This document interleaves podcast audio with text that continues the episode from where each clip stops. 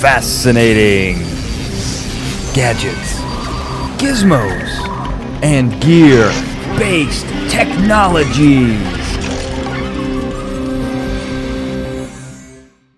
Hey-o, Daniel J. Glenn, Analytical Mastermind here. Just wanted to quickly remind you, I know I've said it a few times, but it is so important that you know, that you realize, that you understand that this show is also a video podcast. You can check it out at F G G G B T dot com. That's F G G G B T dot com. One more time, F G G G B T dot com, where you can find links to all of the shows on YouTube, even the ones before we were doing video, just the audio, they're there. And now, on to the show. Okay, welcome to Fascinating Gadgets, Gizmos, and Gear-Based Technologies. Uh, I, of course, am your host, Daniel J. Glenn, the analytical mastermind here. Uh, but I can't do this alone. Everybody knows that. So I have next to me a couple of experts, two of my favorite experts, as a matter of fact, physics phenom, certified genius. I think you're still yep. a certified genius. I am still a certified genius. I've proven you wrong a couple times, so I feel like oh, you're no. still a genius, or am I, I then up? You're, you're moving up, okay. But I'm still certified. Okay, so I upgrade. uh, I got to take certification. Doctor Michael Dennin, thanks for being on the show. Great today. To be here. And, of course, next to him is the enigmatic engineer, the man of a thousand calculations, the one, the only, Ben Siepser. Ben, thanks for being on the show today. Glad to be here, Dan. Thanks for having me. You're welcome. So we're going to talk about some fun stuff today. Uh, this is something that's been on my mind for a long time, I just, and I'm glad you guys are here to kind of get this off my chest. So okay. Because this is, we're going back in time, but let's, you know, I know we've had conversations about Star Wars before. Um, what are your favorite technologies from Star Wars? I'm going to start with you, Ben. Oh boy! You only pick. You only pick one. What's your favorite thing? I th- I I I have to go with the lightsaber. I'd say hmm, I just, that makes sense. It's just fun. Yeah. Well, so what what is it about the lightsaber that draws you when you're on the spot right now to say that? I, I just, I, it's just so cool. Like you have this, you know, beam of probably plasma energy, the physics of it. Yeah. Uh, but the it's just, it looks cool, it makes awesome noises, and it's something that is... So noises are a selling point to you. Yeah, the, the, the, that, the vroom yeah. sound it makes is just, it's great. Yeah. Um, but also just the fact that it's so relatable to like technology we have. Like uh-huh. we have swords. Like yeah. this is just a sword made out of hot plasma rather than yeah. you know boring old metal. Yeah. So I, I you know like you you can imagine how it works, whereas a lot some of the other stuff in Star Wars like we just have no basis for it. Okay, that's fair enough. Uh, and plasma is kind of like really hot metal and sort of no? really hot anything. Anything. Okay, so moving up. Uh, Dennis, what's your favorite? Well, gun to your head. I don't want to be repetitive, so I'm going to go b- blaster. No, I'm going to go with warp drive. Okay, all right. Um, Why I, warp drive? I actually think. I like the Star Wars warp drive, mm-hmm. kind of from a physics perspective. I like the concept that you have to calculate things to do it right. Right. Um, that things can go bad. You can end up in the inside of a planet or a star. Um, and, you know, warp drive really is the thing that got me into physics. Like, warp drive did? I wanted to build one. Like really? I wanted I to go. I oh, yeah, no, new, new facts every day, Dan. Wow. I wanted to, you know, go to space, travel through the galaxy, and really... The best way to do that is warp drive. Right. So. That's amazing, because it's funny, because you took this very uh, strange turn down this foam-laden path. Oh, I did. I did. It, it has, has nothing, nothing to, to do with warp drive. Yeah, with warp drive at all. So, huh. But I was cool. able to, like, get money and do it, which right. warp drive much harder to get funding for. So. Yeah, fair enough. So did you, uh, did you like, what about visually on the movie? Did you like the warp drive? Because that's my favorite part of warp yes. drive in the movie. Yeah, so no, I like the visualness of it. I just like... everything that happens with it. It's yeah. really cool. Okay. Well, uh, that's a great one. I like both of your suggestions. One that has been nagging at me, and you're not. This is going to surprise both of you, coincidentally is the topic of today's conversation, uh, is when Han Solo, and that's Han, not Hans, Han Solo gets frozen in carbonite. Now, I know it's ridiculous, um, you know, but I think part of me feels like, you know, a lot of people say this isn't possible, whatever. But I th- I got a lot of evidence to the contrary. And also, I think much like the lightsaber, which is not made of light, is my guess, I don't think they're actually freezing Han Solo. Uh, so I think this oh. is all marketing standpoint. You know, I think that people okay. say it is one thing. You know, you get a little sensational when you're trying to sell stuff, even in a, a long time ago in a galaxy far away. And I think that th- this is one of those things that is uh, a victim of sensationalist ad- uh, advertising. I, I think there's some good validity to what you say, Dan. We're going to go there. I, I, I like the idea because yeah. he's encased. Right. And that's the trick because he's in this hard shell, right? So it's yeah. a hard outer shell. And that's what we're trying to replicate here. That's what we do on the show. We're trying to replicate this. Um, so where would we begin before I say anything else? Um, where would we begin with this? Let's go physics first because I think we got to do the physics before we can actually make the thing. So I think the, the biggest challenge with freezing yourself in this way and then being able to come back alive is to avoid your cells bursting. Right. Right. The fundamental physics is water expands just as it freezes. Right. Your cells have a certain integrity you need to maintain. Mm. And if you burst them in the freezing process, you're going to be in trouble in the defrosting process. Right. So I, I'm going to the physics challenge first. Yeah. But I do think there's some interesting work we already do. One of the things we like to do in physics is take pictures of molecules, which right. are hard to do when they're moving rapidly. Yeah. So there actually is a technique called freeze fracture, okay, where freeze you freeze fracture. things incredibly rapidly so that you retain their integrity. Okay. And then you can look at them with a microscope because they're not moving anymore. Okay. The fracture part isn't that you're fracturing the molecules. It has to do with the fact that you take slices of the frozen piece to look at different levels and slices in the molecules. So the freezing doesn't do the fracturing. You do that afterwards to look inside of stuff. With a very, very tiny pair of scissors or an ice pick, or how does that, what do you actually um, do? Yeah, you know, you really just crack it and pull it apart. Bang, like you do and, with an ice tray. It's Like simple, you do with an ice tray. Yeah. But but the trick to this uh-huh. is the speed at which you freeze. Okay. Right, you do it so rapidly that you preserve structure. And so for me, I think that's an interesting question of could you, if you wanted to go the freezing route, now I'm with you, Dan, you, you gave a little, you know, sort of. A little teaser, we call it teaser. teaser in the biz. Yeah. Um, I think this is not freezing, but if you were going to go freezing, yeah. I think it's speed that matters. Okay. Now, before we go to Ben, I do want to mention that there is one character uh, in the world that we talk about that is essentially a walking cryopreservation, and that is Mister Freeze yes. from, from Batman, uh, which is, I feel like, is this whole process gone amok. Uh, is it possible, Ben? I'm throwing that on your lap. Is Mister Freeze possible? To need to be cold? Yeah. Sub-Zero, and not from Mortal Kombat. No, yeah. Different Sub-Zero. Uh, I don't. I don't think the human. Oh man, the the magic of Mister Freeze is something interesting. Yeah. I don't know if there's ever a biological reason that you would need to that a human could end up in a situation where they had to be cold to survive. Right. And could also be walking around and doing stuff in that state. Yeah. Like if all your blood was replaced with antifreeze or something somehow. Or cryoprotectant is a word we're going to learn sure. in a second. And somehow that replaced the oxygenation of your body, then yeah, maybe. But otherwise, most most of the cells in our body aren't really going to move well when we're frozen. I mean, most of our body is water, mm-hmm. or there's, well, not mo- but there's water everywhere. So if you're below freezing, that water is going to freeze. So you really would have to replace all the water in your body with something else. And to also be living in that situation is challenging. I, that was great. I threw that at you, and you came up with something. I like it. Uh, so let's talk about some of the ways, because Dennis, you know, mentioned this is this is right. the key to all this stuff. Is when water freezes, shatters animal cells and plant cells too, but they have a yeah. cell wall, which makes it a little bit more difficult. But shatters them, destroys them. You can't revive it. That's the trick. Um, what do you think? Well, you can, but we haven't done it with the whole body.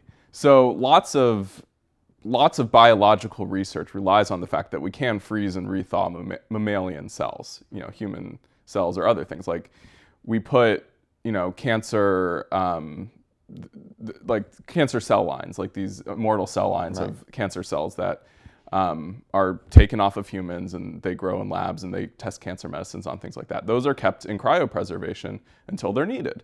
Um, same thing with Um, you know, embryos when they do in vitro fertilization and things like that. They're kept frozen, but when it's like a little cell, it's in a vial, you you like kind of surround it with antifreeze before you freeze it. There's this stuff called, called dimethyl sulfide. Or no, uh, I wrote it down. Um, it's called dimethyl sulf, uh, sulfoxide. Sulfoxide, yes. Yeah, D M S O. D M S O. The and you basically put the cells in that stuff. You throw them through a centrifuge. All this stuff. You have to freeze them at a certain specific, very fast rate. Otherwise, they'll burst. If you go too slow, they'll burst. If you go too fast, some other things go wrong. It's like a whole problem. It's a very complex process. It's a very complex process. Yeah. And th- then you have to think to do that to a whole body when now your surface area is much lower compared to your, mm. so the mass you have to freeze. Now you're talking about how do you get that cold into a body so that you freeze it really quickly. If we think about the Tauntaun on Hoth, mm. it stayed warm through the night because its surface area was low and, well, also had fat and fur right. to insulate it. Sure, yeah, yeah. But, yeah. but a body will have the same problem. Like, a body won't freeze solid that quickly. So if you want to freeze somebody in a cryo way to preserve them, you have to go at the rate that won't damage the cells, and to get the body to do that really is not something we've really solved. Well, it's interesting because you mentioned um, D M S O, mm-hmm. uh, di- uh, dimethyl sulfoxide. sulfoxide, and what's amazing. So one of the things this is this is what's really cool about this. You mentioned antifreeze. Okay? Yeah. Cryoprotectants are what they're called, yeah. and that's what we're going to refer to them from this point forward, Ben. We're going to give them yeah. the proper respect they deserve. Here's what's amazing about them is they are just like antifreeze. But right. there are so many natural versions of this. There are frogs, there's amphibians, yes. there's even a wasp that, that creates this artificially, and not artificially, naturally, that we can replicate artificially. Right. Yes. Uh, it's pretty amazing. You got to do, you got to, basically what you're trying to do is not let the water make a solid, right? Exactly. Is that right, Dennis? Yeah, or, or in, in a way, if the water stays at the right liquid, it doesn't expand too much, but also if, if it's going to go solid, you got to get there quickly and somehow avoid the expansion part. But I, I do think the main goal is to get it essentially super, super cold so you're not having biology happen, right. but not frozen and expanded so you're bursting yourself. Right. And so the pro- then you mentioned, you know, in vitro fertilization and all the stuff we do with reproductive, with genetic material, mm-hmm. as it's called. Uh, that is a process called vitrification, which is basically like flash freezing. Yeah. Right. Now the key to this, what I thought was interesting, is water's our enemy. Yeah. But it's not necessarily our enemy. Solid water, ice. Well, ice is, is the enemy. enemy. Yeah. Yep. So what this stuff does is you create an amorphous solid, which is essentially what glass is, right? I mean, yep. it's the same chemical yeah. composition. It's, uh, correct me if I'm wrong here, but it's like solid-like water, correct? Yeah, is basically. Right? Yeah, yeah. yeah. It's you, you, you, you freeze it so so quickly, basically, that never gets to. It's never in the range where crystals form. And, okay. and the crystals are what that crystal lasts is what makes the water expand when it freezes. So if you can skip that that range, the water cold uh, solidifies, but without forming these structures. Got it. Yeah. Okay. Now, from what Very I very well said, Ben. nice job. Nice job.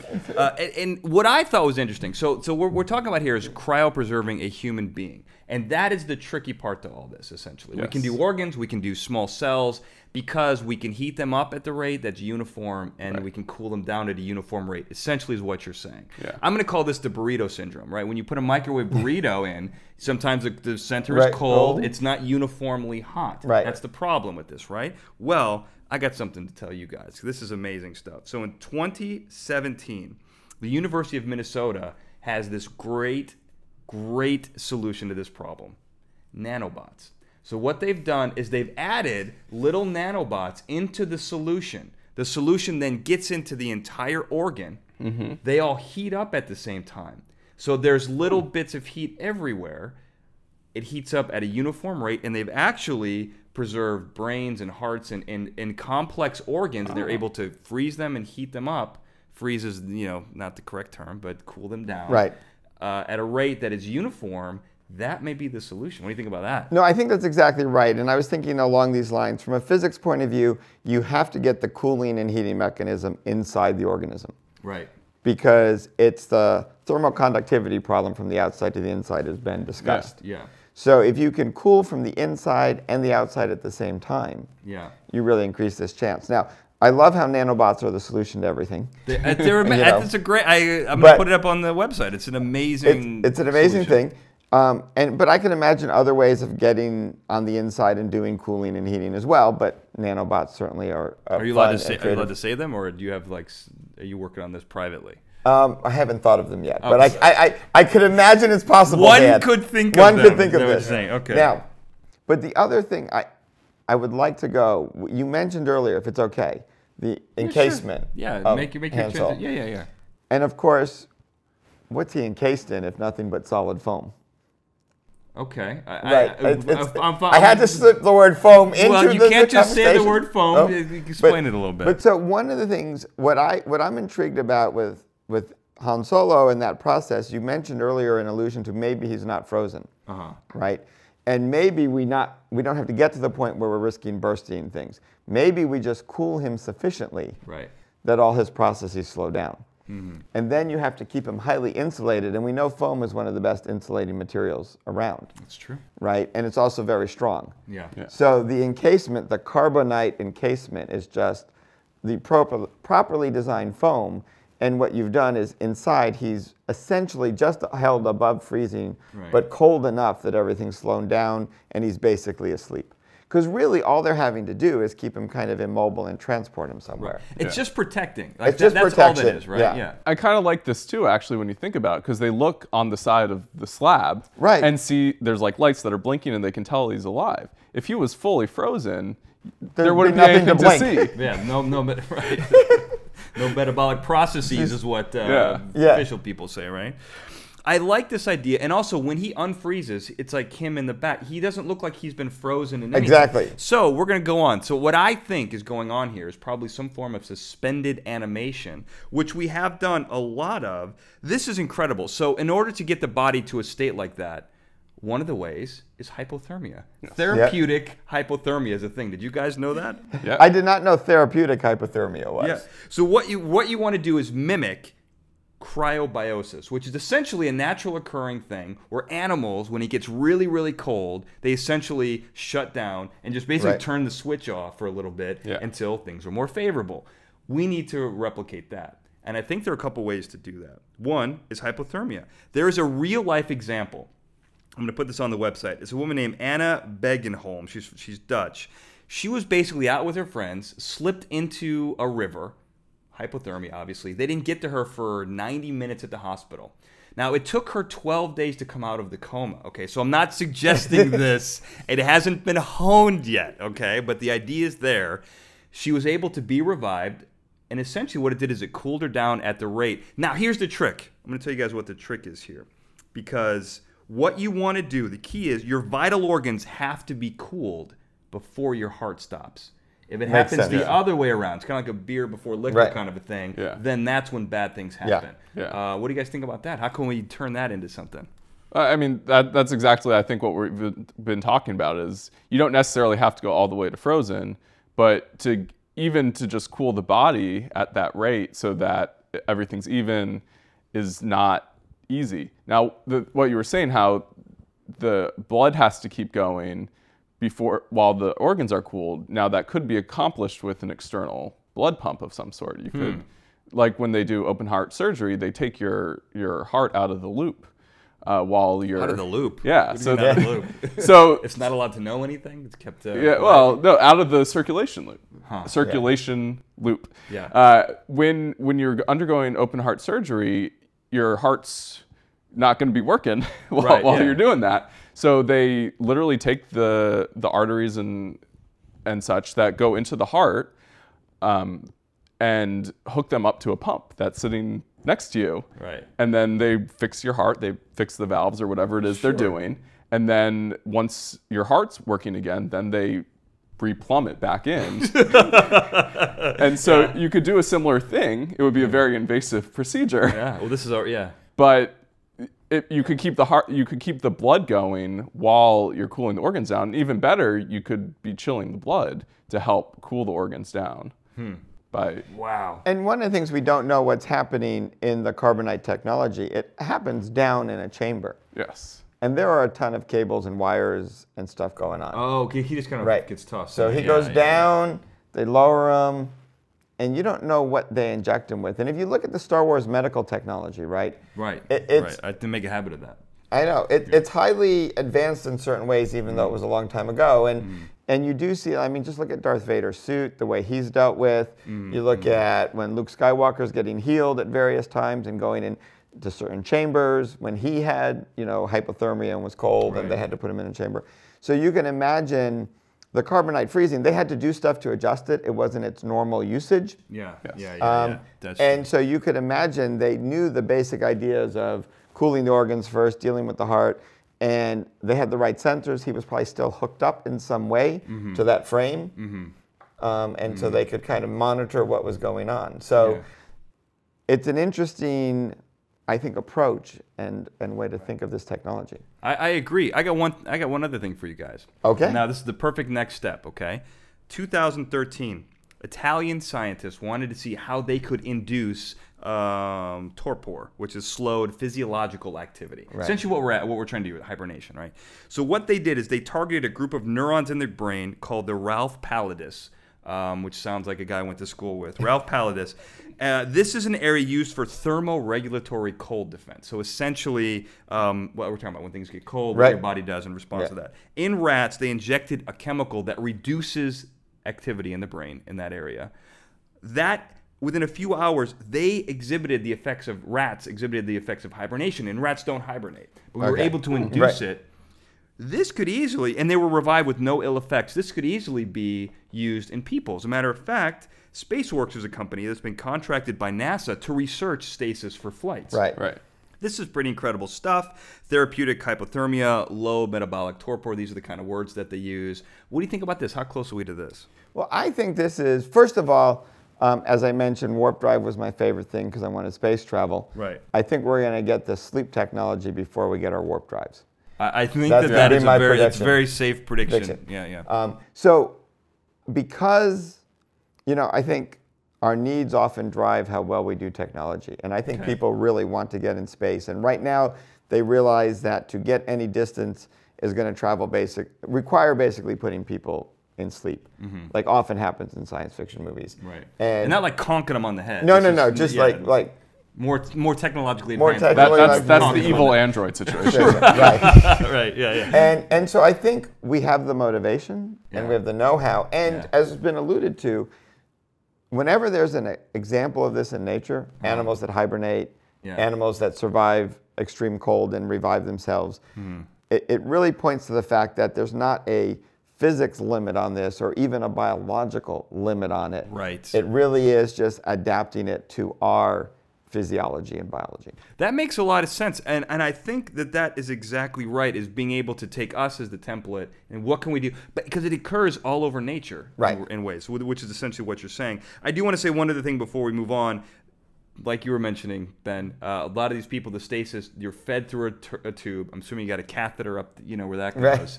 Uh, and they use, similar to the butterfly abs, as the as seen on T V, they hook you up to electrodes to keep your muscles working. Yeah. So they're essentially like working you around while right. you're asleep to keep you, you know, awake. Yeah, yeah. All right, I got I got a curveball for you guys. You guys get ready to hit one? I'm ready. All right. Okay. So what if, now we're talking about hibernation, okay? Now, I did an episode of Fast Saying Nouns. There should be a little thing that's going to appear right here. I'll tell you where to find the episode on Fast Saying Nouns on zombies uh, and voodoo, Haitian voodoo, okay? Right. So there is, uh, this was featuring Doctor Don Casatino of U C L A, a great, an amazing guy, knew all about this stuff. One of the things, so how zombies work. So first of all, this is the place to get really geeky, and I'm looking at you, everyone. There, zombies are not what we see on T V. Those are ghouls, okay? That's those are dead things eating living flesh. What we're talking about are zombies, which is essentially a person without a soul. That's the okay. religious version okay. of it, okay? But what actually is happening, what they found out, is the zombie powder contains this toxin, neurotoxin called tetrodotoxin. It's in the pufferfish. It's in the okay. blue-ringed octopus, which just made headlines for some idiot tourist in my favorite dangerous place in the world, Australia. You know how much I love Australia. Right. Don't you? We talked yep. about that. uh, I love Australia, but this is the, a perfect example where a guy picked up a blue-ringed octopus, one Terrible of the most idea. dangerous marine animals in on planet Earth that we know of, uh, and put it back down, didn't die. Australians, you know how tough these guys are, were like, I cannot believe, they were like holding their chests, like breathing heavy, seeing these videos. Anyway, that one of the toxins is called this tetrodotoxin. So what they found out is that in Haitian, in the voodoo culture, what they would do is they would essentially put just enough toxin to reduce your metabolic processes to almost dead. Right. So close to death that even a doctor would pronounce you dead. You would go and get buried, and then the barkor, the priest, would come out, and he would revive you because you weren't actually dead. And then he would add an additional uh, drug from Jimson weed called the, the devil's trumpet, and that creates delirium and disorientation. So essentially, right. a living person believes that they've died, been resurrected, and are now doing the will of that person. Right. But this is something I wouldn't necessarily suggest it, but this is pretty close to the sleep hibernation, right? Yes, it's a very similar thing, and, and it goes to something you mentioned earlier um, about manipulating the one part of the brain, right? Mm-hmm. So you, you kind of have two directions here. You have chemical manipulation mm-hmm. of the brain mm-hmm. to induce essentially sleep and stasis where you're not func- you know, you're you're functioning low enough that you last a long time, right. or doing like it through temperature. Right. Right. Um, I think, you know, in the Star Wars, they clearly sell the temperature route. Yes. Right. For our own sake, for space travel, I don't know, it's a little unclear whether we'll go more the chemical route or the temperature route. But it's interesting, there's a lot of different ways. Essentially, the goal is just to get you basically close to dead. Like, you know, anesthesia yeah. does the same thing, right? Yeah. Um, one other thing, deep meditative state can also reduce your metabolic levels. Yeah. I don't know if it's to a point where you could actually travel and just, you know, be in a meditative state on a on a spaceship, but it's something to think about. Yeah. Uh, what do you guys think about that? It's something to think about. I, I think I think the problem with all these toxin versions is you really got to worry about like what happens with your like gut biome and things when you're you're not working, but the things living inside of you still are. Mm. And so all all of these systems, like the freezing will shut them down too. Look at right. you, what an old softy you are. Think about all the other organisms that depend on your body. Well, I'm, I'm I'm being selfish. Because He's worried if, about the other direction, Dan. That oh. they'll take care of you. Or, yeah. Oh, I see. So, They'll yeah, run amok. If you yeah. stop eating, they start eating you. Right. So you have to watch out for that. If you stop eating, they start eating you. Um, that is a pleasant perf- thought. That's a perfect way to end this. Uh, so obviously, this isn't the last place you can talk. If you want to talk to us again, we're on social media. Um, let's go with Ben. Where can people find you, Ben? Uh, you can find me at B Siepser on Twitter, Facebook, and Instagram. How do you spell that? That's uh, B S I E P S E R.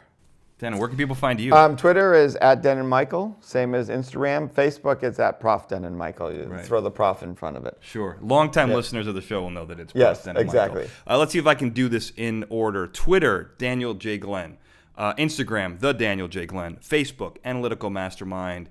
Um, and obviously the show, if you're listening to this on the podcast version, um, it's backslash Daniel J. Glenn to find it. Links to this. We are shooting this live. If you're only listening to the podcast version, you're only getting half the story. Um, this is amazing. Guys, thank you so much for this. Thank you, Dan. Yeah. I don't want to thank everyone for listening. Have a good night. Fascinating Gadgets, Gizmos, and Gear-Based Technologies is a Glencoe production and is produced by me, Daniel J. Glenn. The Fascinating Gadgets, Gizmos, and Gear-Based Technologies introduction was produced by Daniel J. Glenn and Paul Sprangers, with music and sound design written and performed by Paul Sprangers. Don't forget to subscribe on iTunes, Stitcher, Google Play, and TuneIn. If you want to know everything about the show and to see previous episodes, and of course, watch the aforementioned video version, go to F G G G B T dot com. That's F G G G B T dot com. One more time to emphasize the triple, F G G G B T dot com. There you can find links to everything, including our social media pages. Go to the bottom. You can find links to the show's Twitter and Facebook pages. This will allow you to stay up to date, which is very important in our social media heavy world. So check it out there, and thank you for listening.